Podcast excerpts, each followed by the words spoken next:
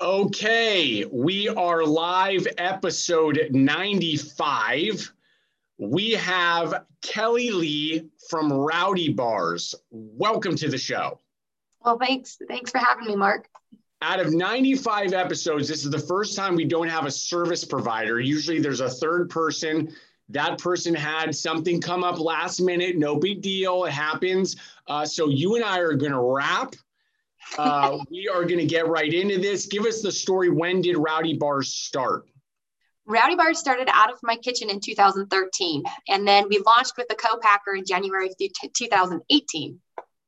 Okay, that's a that's a so we five five year gap there. So we're going to find out a little bit of information what happened uh, in 13. You're making bars. What were uh, key ingredients, and how did you get started? Why did you choose them? Um, I got started because I was having my own digestive health issues. I was um, struggling with gallstones and um, was later diagnosed with hypothyroid.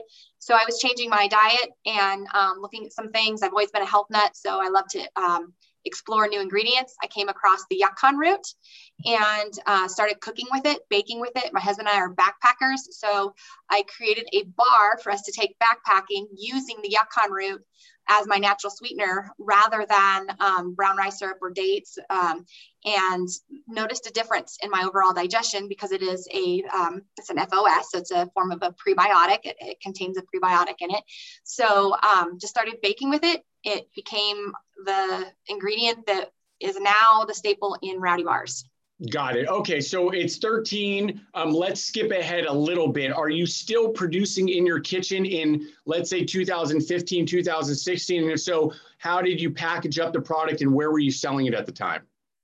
So, yes, I was doing it out of the kitchen. Um, I had a cottage food permit and I had um, these bag baggies made where they were sealed on one end and I was uh, vacuum sealing them on the other end. So I would stick the bars in the bag and I actually would vacuum seal them and then I would sell them.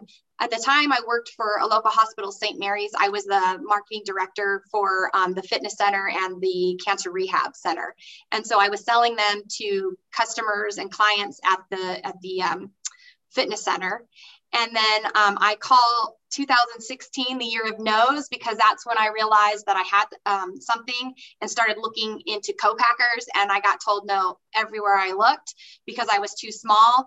And um, and then in eventually in 2017, I found a co-packer that was willing to do small runs and do a test trial with me, and that's how we got started for those that are using a co-packer, or at least trying to call co-packers, um, give us a sense of what a small run looked like. When you're calling, are you telling them that you need 2,000 bars, 5,000 bars, 10,000 bars? Give us that storyline there. Yeah. So the um, for us to participate in this, it was a 15,000 run. So we had to have 15,000 bars. That was a small run. 15,000 bars. Uh, okay. And, and, you know, for those that are watching it, there, they could be in beverage and they could be maybe doing bars or cookies or any other type of product. And, and they hear a, a lot of the same uh, as far as minimums. Um, I just got off a call with somebody who is also dealing with the same thing. Um, let's get into that then. So you finally find a co-packer, which you can. There are those that will work with you uh, and lower minimums. It's all how you're selling you're always selling. People know right. that's my theme. Um, you uh, finally get into to one. How did that look? Where did you take the bars at that time and start selling them? So we started with the chocolate coconut cashew. That was our first bar. Um, and we launched with them in um, December. We, we had our final run in December of 2017. 2018, we launched on our website. That was it. Um, I'm in Reno, Nevada. So I went to a local retailer. It was called Scolari's. They still have two stores, but at the time they had seven. And so um, I actually ended up, that was my first retailer. Um, she actually saw, I, I, was on the news as a local brand. And um, she saw the, the buyer saw it and she reached out to me and we scheduled a meeting. I went in, saw her, they gave gave me a chance. Um, I she believed in me, and to this day, Lori Nellis, she's um, somebody that gave me a chance that kind of took me um, on that path of getting into retail. I got into all seven retail stores. I launched in January. By March, I was in all Scolari's. So um, that just kind of started the the momentum and we got into or we just started selling online that was our main place and then i just started tackling all of the retailers that i could possibly tackle Got it. Okay. Give us a sense of how you're investing in the business during all that. I think it's important for for those that are starting out. There's that big window there. It's a five year window just for a sense of it. Um, are you investing, you know, hundreds of thousands of dollars? And if so, where's the money coming from? You don't have to get granular, and you can answer any way you'd like.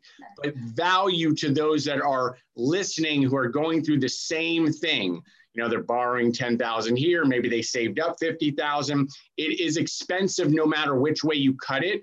Uh, even if you're you know on the side of starting really small which I talk about often just give us a little bit of that story as well so we so we can piece this together.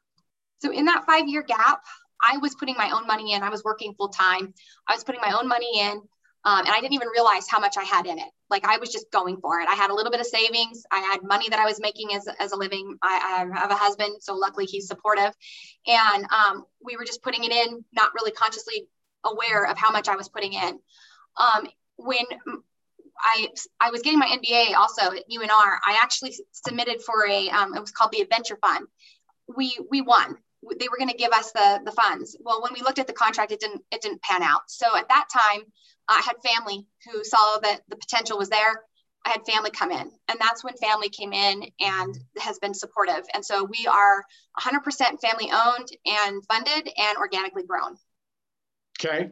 Um, and so again, that provides some context. Again, you you now we're going to fast forward a little bit, but going from let's say 18 to 2020, um, there is a, probably a bit of a change in the business, at least how it's made up. Um, people involved. Now you got family money and, and you know things are happening right it becomes pretty serious um, where are you at let's just say going out of 18 and, and kind of coming up to 20 what does the business look like um, so in 2019 um, we uh, we were we were still getting into retailers we got into Raley's we got into some other re- bigger retailers we, we got with distributors um, to 2020 um, we got selected to, or we got put into Sprouts. So that was huge for us in 2020.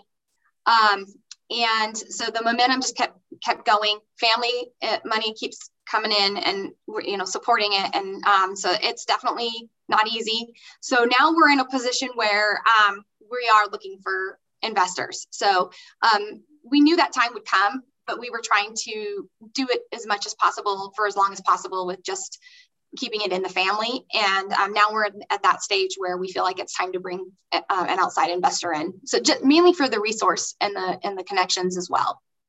Got it. Okay. So again, it just it provides such good context. Um, the as you're getting into Sprouts and Raley's, I mean, people don't re, you know really understand it's an expen- it's expensive, right? Yes. Um, there's slotting fees of, of, any sort. It doesn't matter how you cut it. It could be a case, it could be monetary and the like. But at the end of the day, it's money eh, that that you need. And and um, and as far as a team, what does the team look like? Is it just yourself? Do you have four or five people operational? Give us the give us a sense there. So for the longest time, it was me working out of my home.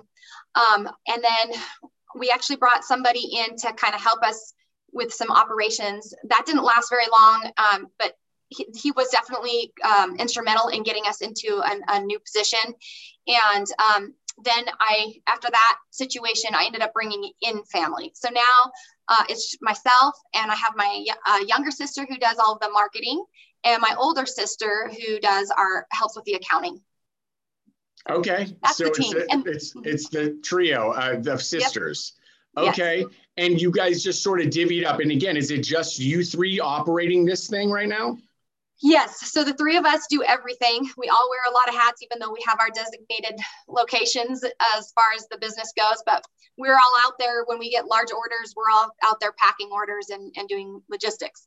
Um, we are all in here, you know, kind of figuring out our next marketing strategy. So um, it's a very team effort. We do have an outside sales team that I love and are wonderful and, and a brokerage team that we work with and we're very happy with them as well. So that that's our extended team. Got it. Do you want to shout them out, or is that just? I would love to. So Thrive Natural Sales is our national sales team. Okay. They're awesome, and then we work with Dirty Hands um, Brokerage yep. for our um, Pacific Northwest and California um, uh, retail. Got it. Okay, cool. Um, now, how about direct to consumer? Just give a sense there. Are you on Amazon and do you have your own website as well? So we do, yes, we are on Amazon and we are on our, we, we function mostly through our, on our own website. Got it. And so, oh, so your majority of your direct to consumer business through the website, not through Amazon. Correct. Got it. Could you give us an idea of why that is? You think? I mean, I've been talking openly that I'm really bullish on Amazon. So yeah. for us, it's the inverse. But I, I just talk openly because you do what works best for your group, right? Your brand, right. your organization. Um, give us a sense why it's working that way for you. Um, you know, I think what it was is I wasn't very experienced in the Amazon world. And when I first launched, um, I think I went through a couple of um, insecure relationships, I should say, with um, Amazon agencies.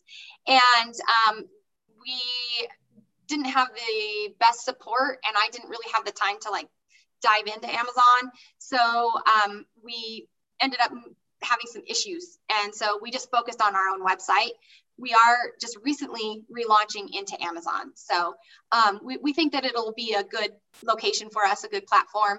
We just have to get the right support, and I think we have that now.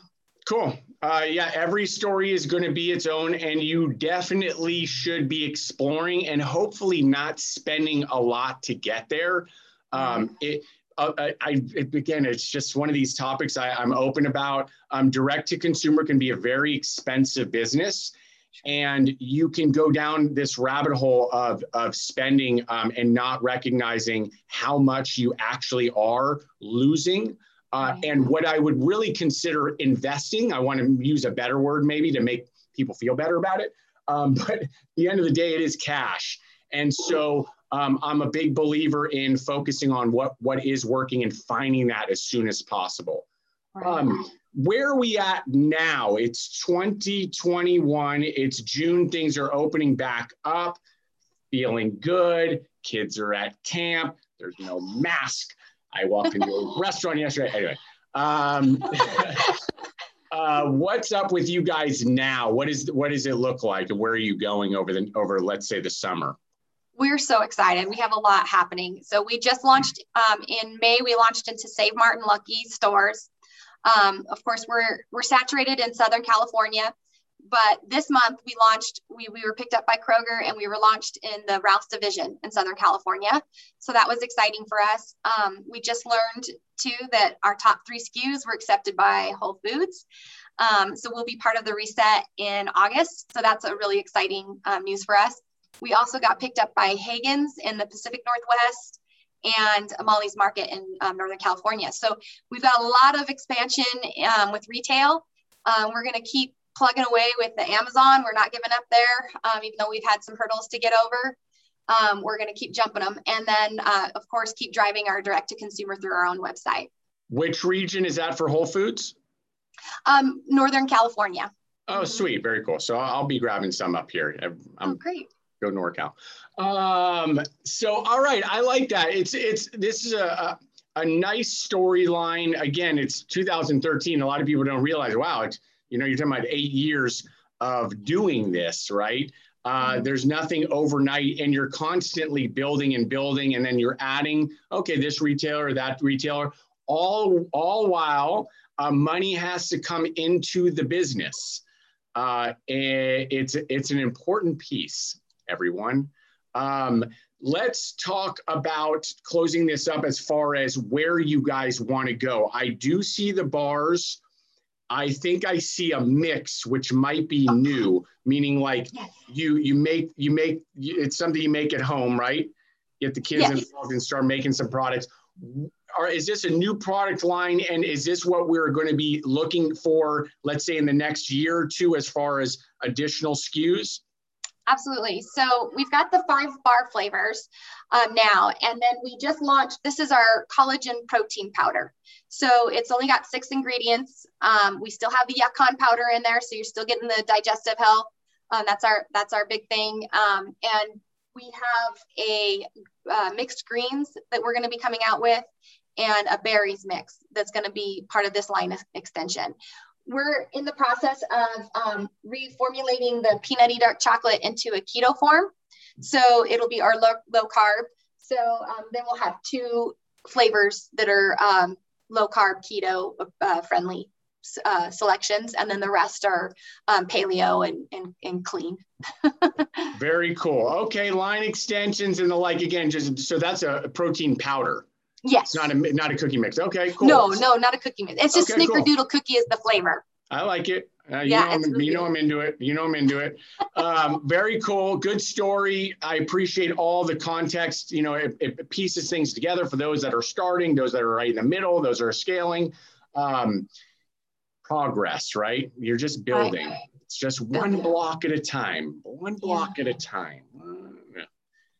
Right? Absolutely. And I like to say I roll with the punches. We yes yes. We all roll with the punches. punches yeah. We all roll with the punches. Good for you. Uh, congrats on everything. I appreciate you being on. Be well be healthy. Thank you, thank you so much mark